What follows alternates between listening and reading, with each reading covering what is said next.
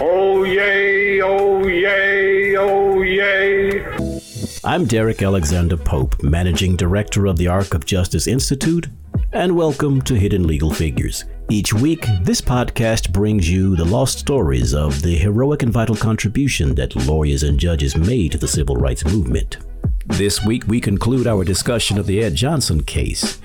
Johnson, as you recall from our last episode, had been killed by a hate filled lynch mob.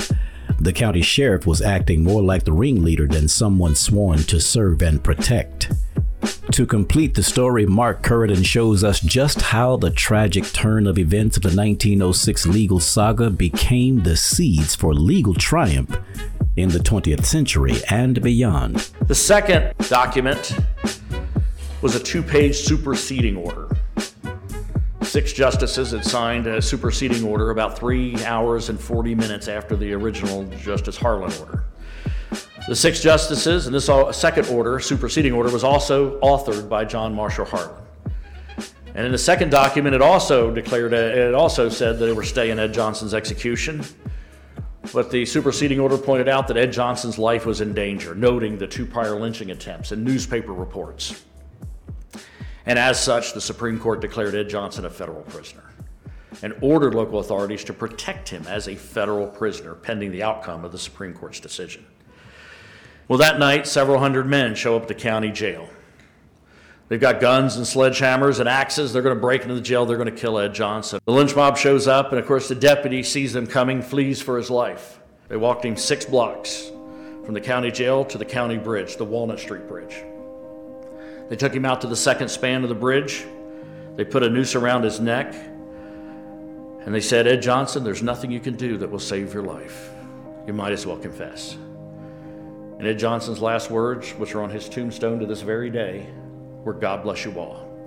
I am an innocent man. The Supreme Court of the United States was faced with a dilemma, one never before experienced in its history.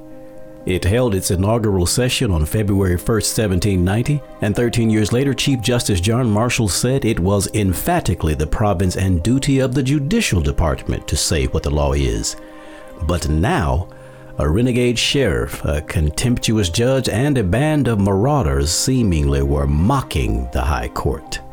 The New York Times said that no justice on the court can say what will be done, but all agree that the sanctity of the Supreme Court shall be upheld.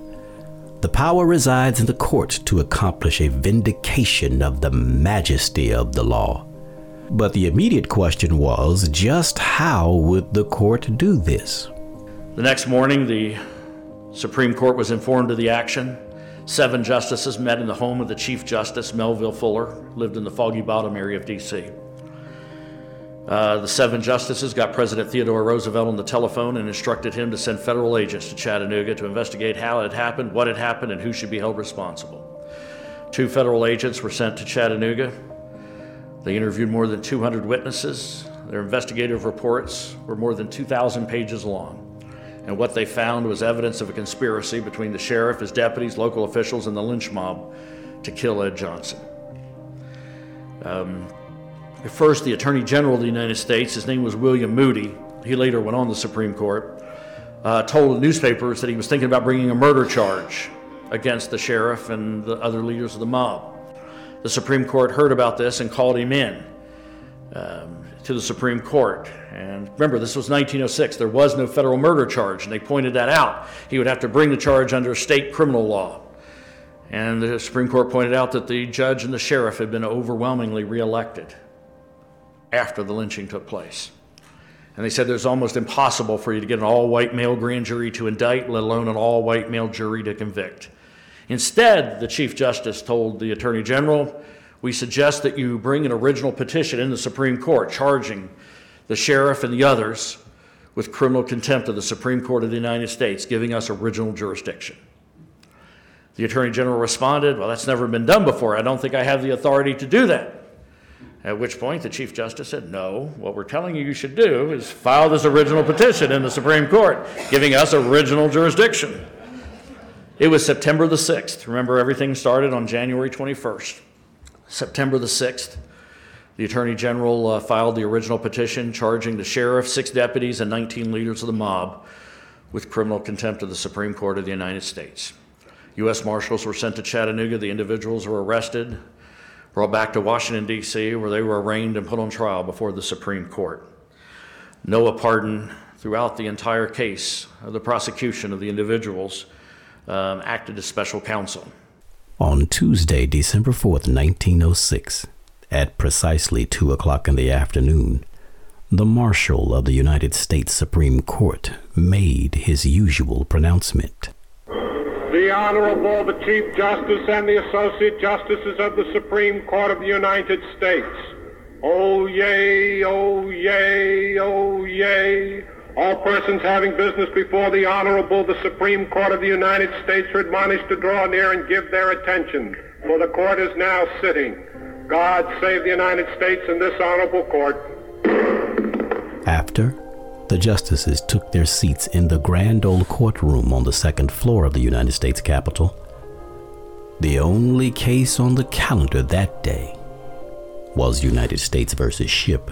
This fascinating trial takes place, nothing like it in the history of our country.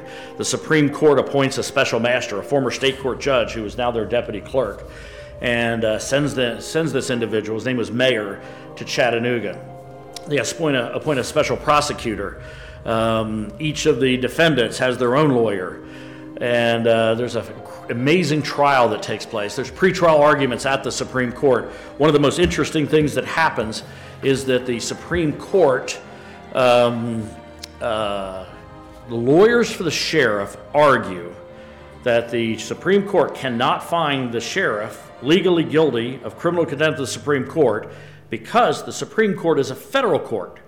And this State of Tennessee versus Ed Johnson, the case in which they issued the stay and declared Ed Johnson a federal prisoner, is a state criminal case, not a federal case. Therefore, the Supreme Court did not have the authority or just jurisdiction to issue that order.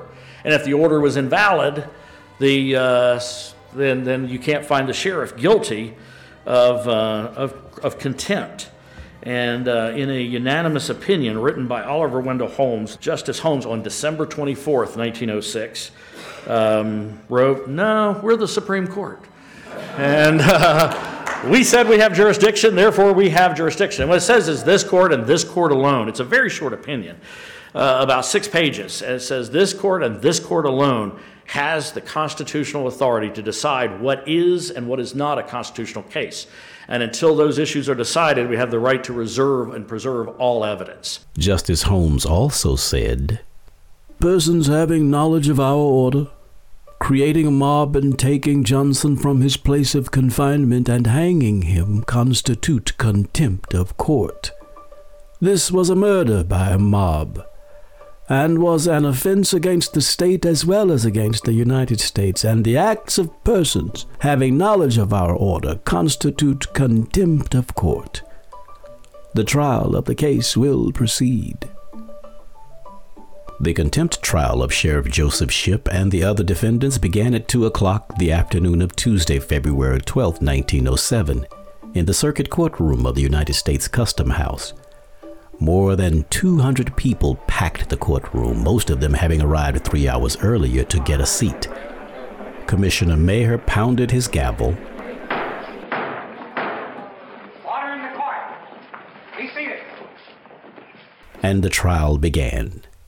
And there's some great witnesses. And we know what happened inside the jail because of some uh, you remember I said all the women were taken out of the work farm and the men were, other than Ed Johnson, were packed in the cells below. But about 5:30, right before the lynch mob showed up, a woman from Ducktown, Tennessee, neighboring county, was arrested by a federal treasury officer for moonshining while on her honeymoon. Her name was Ellen Baker, but she's in the cell and she testifies to everything that happened that night.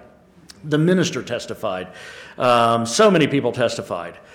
Um, at the end of the day, the uh, Supreme Court found uh, the testimony of each person would be transcribed, sent to Washington, D.C. The Supreme Court then would review it and have any additional questions. The witnesses would be re, re uh, sworn in and, and ask those additional questions. And um, at the end of the day, the Supreme Court found the sheriff, um, one deputy, and five leaders of the mob guilty, and the other charges were dismissed against the others. In its final order, the court said it was absurd to contend that the officers of the law did not know that a lynching would probably take place. Only one conclusion can be drawn from these facts, all of which are clearly established by the evidence. Shipp not only made the work of the mob easy, but in effect, he aided and abetted it. Holmes and Harlan each wanted multiple years. There were two justices who wanted no time at all, and uh, there were four justices that ended up um, issuing the uh, sentence of 90 days. And they served 90 days. The sheriff uh, returned back to Chattanooga after serving his 90 days in the DC jail, and he was greeted by a, uh, by a marching band. And a statue was erected, and uh, he went on and was reelected one more term. What about the trial judge, Judge McReynolds? I covered southern corrupt trials of sheriffs all over the place. You know, a corrupt sheriff in the South, that's a dime a dozen. You know, I mean, come on. Um, but judges, you know, they hold the robe, they've got the oath, they're supposed to stand up. And I really found him despicable. And um, after the book was published, I found a letter um, from uh, Harlan to uh, the Attorney General saying that he made a mistake in not charging the judge as well. Why is this story so important? Between 1890 and 1906, the 15, 16 years leading up to this case, there were 2,200 lynchings that took place, most of them right here in the Deep South. Not a single individual, according to Tuskegee University, was prosecuted or jailed for participating in any one of those lynchings. Not a single individual. As a matter of fact, the Supreme Court pointed out that a United States Senator from Mississippi kicked off his reelection campaign in May 1906 by leading a lynch mob into a jail and having two men killed. The Supreme Court believed that the rule of law was in danger in our country, in big parts of it and this was their effort to do something about it. And indeed, we see after this case numerous other actions take place, and the number of lynchings do decline. Number two, Parden and Hutchins. Uh, they really are amazing individuals. I didn't tell you their homes were burned, their lives were threatened, their families all had to flee Chattanooga for their lives. Um, you know, they're incredibly heroic. But I don't want that part of it to over overshadow the fact that these were brilliant lawyers. Um, they didn't go, and I'm not saying anything wrong with an NACDL meeting or an ABA meeting or anything like that, but there was no form that they followed, no form that they were given, no lecture that they went and said, hey, you should try a federal habeas petition. Um, Eugene Wilkes at the University of Georgia. I gave him a copy of the original petition when I was working on the book. I sent one to Mike Tigar and one to Professor Liebman up at Columbia. These were three experts on habeas corpus in the history. None of the three had ever heard of the case. Um, they're quoted in the book. Um, Mike Tigar goes as far as saying this was the birthplace of the modern habeas corpus. And he says these lawyers were so brilliant. They made seven essential points all of them, in the seven decades that followed, became the law of the land. All seven. The most recent being in their original habeas petition in the federal court and to the Supreme Court, they argued that the jury venires, the panels from which juries are selected, and these were Noah Parden's words, should be a representative cross section of the community. You know, that didn't become the law of the land until the 1970s with Taylor v. Louisiana and Duren v. Missouri, and those same words. These were brilliant lawyers. And um, the lesson from it is, is that we as lawyers have extraordinary influence in our communities. We may not invent habeas corpus, but the things we can do to help make this society, this world, a better place, even the little things, is extraordinary. Noah Walter Parden and Styles Hutchins, two hidden legal figures that changed America.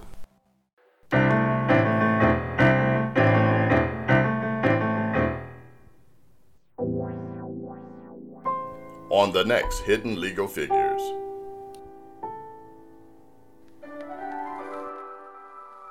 He is best known as the author of Lift Every Voice and Sing more popularly known as the Negro National Anthem.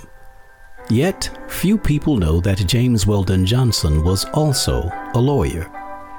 On a hot September day in 1925, Dr. Ossian Sweet and his family moved into a bungalow on Garland Avenue in Detroit, Michigan. They were the first black family in the all white neighborhood. A standoff occurred. A riot erupted, and by the next morning, Dr. Sweet had been arrested for murder. But People vs. Sweet was no ordinary case. It paved the way for the creation of what would later become the NAACP Legal Defense Fund, and James Weldon Johnson was the chief architect of the plan.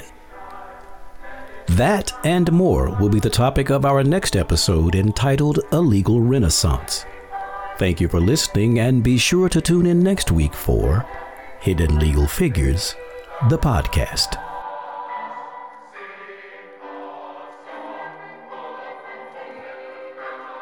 In partnership with the National Center for Civil and Human Rights, the Arc of Justice Institute is developing a traveling exhibit to recognize the heroic and vital contributions lawyers and judges made to the civil rights movement. Under the Color of Law will premiere in 2021. To learn more, visit www.onthearc.net.